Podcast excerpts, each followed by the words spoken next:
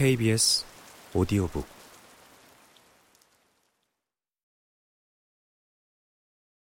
이대로 다시 잘지 아니면 일어날지 마음을 정할 수 없었다.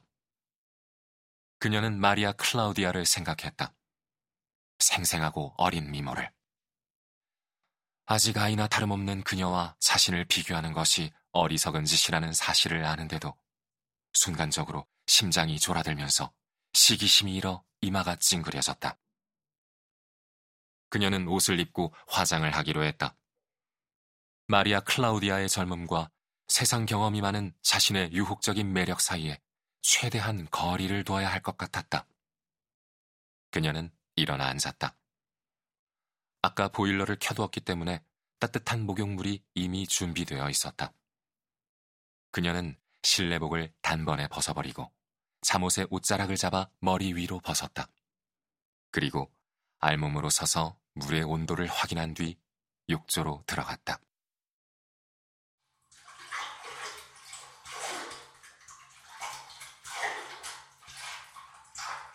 그녀는 천천히 몸을 씻었다.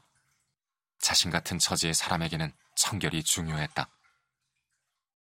깨끗이 씻고 나온 그녀는 목욕 가운으로 몸을 감싸고 부엌으로 들어가 차추전자를 불에 올린 뒤 침실로 돌아왔다.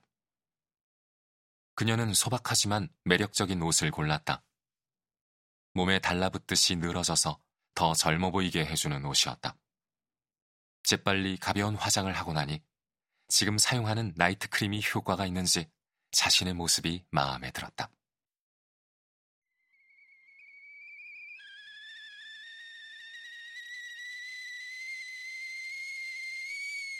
다시 부엌으로 가자 차주전자가 끓고 있었다. 그녀는 주전자를 불에서 내렸다.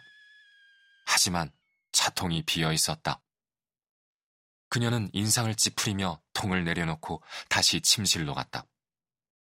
식료품점에 전화하려고 수화기를 들었을 때 거리에서 누군가의 목소리가 들려서 그녀는 창문을 열었다.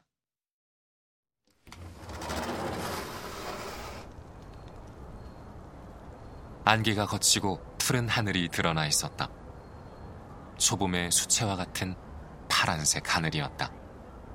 태양이 아주 멀리 있는 것 같았다. 바람이 신선하고 서늘하게 느껴질 만큼.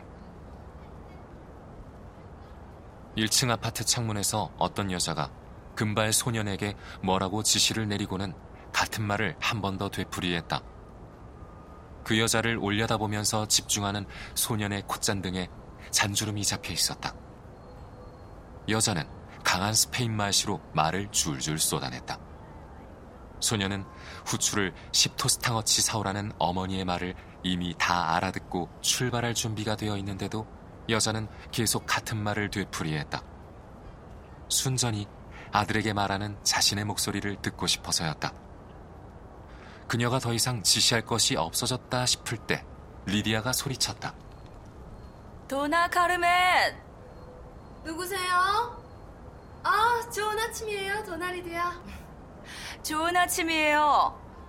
엘리케뉴한테 저도 뭘 좀 사다 달라고 부탁해도 될까요? 차가 필요해서요. 그녀는 어떤 종류의 차를 사야 하는지 소년에게 일러주고 20에스쿠두 지폐를 바람에 실어보냈다. 앤리키뉴는 개떼에게 쫓기는 사람처럼 거리를 달려갔다. 리디아가 도나 카르멘에게 고맙다고 인사하자 그녀는 그 이상한 말씨로 스페인어와 포르투갈어를 번갈아 쓰며 대답했다. 그 와중에 결국은 포르투갈어가 죽어버리는 효과가 났다. 리디아는 창가에 너무 오래 모습을 드러내는 것을 좋아하지 않는 편이라서 도나 카르멘에게 이만 들어가 보겠다고 인사했다. 그 직후에 앤니 키뇨가 달리느라 붉어진 얼굴로 돌아와 그녀에게 차와 거스름돈을 건넸다. 그녀는 고마움의 표시로 10토스탕을 주며 뽀뽀를 해주었다. 리디아는 차를 가득 따른 잔과 비스킷 접시를 옆에 놓고 다시 침대에 자리를 잡았다. 그리고 비스킷을 먹으면서 식당의 작은 수납장에서 가져온 책을 계속 읽었다. 한가한 날의 공허함을 채우는 그녀만의 방식이었다.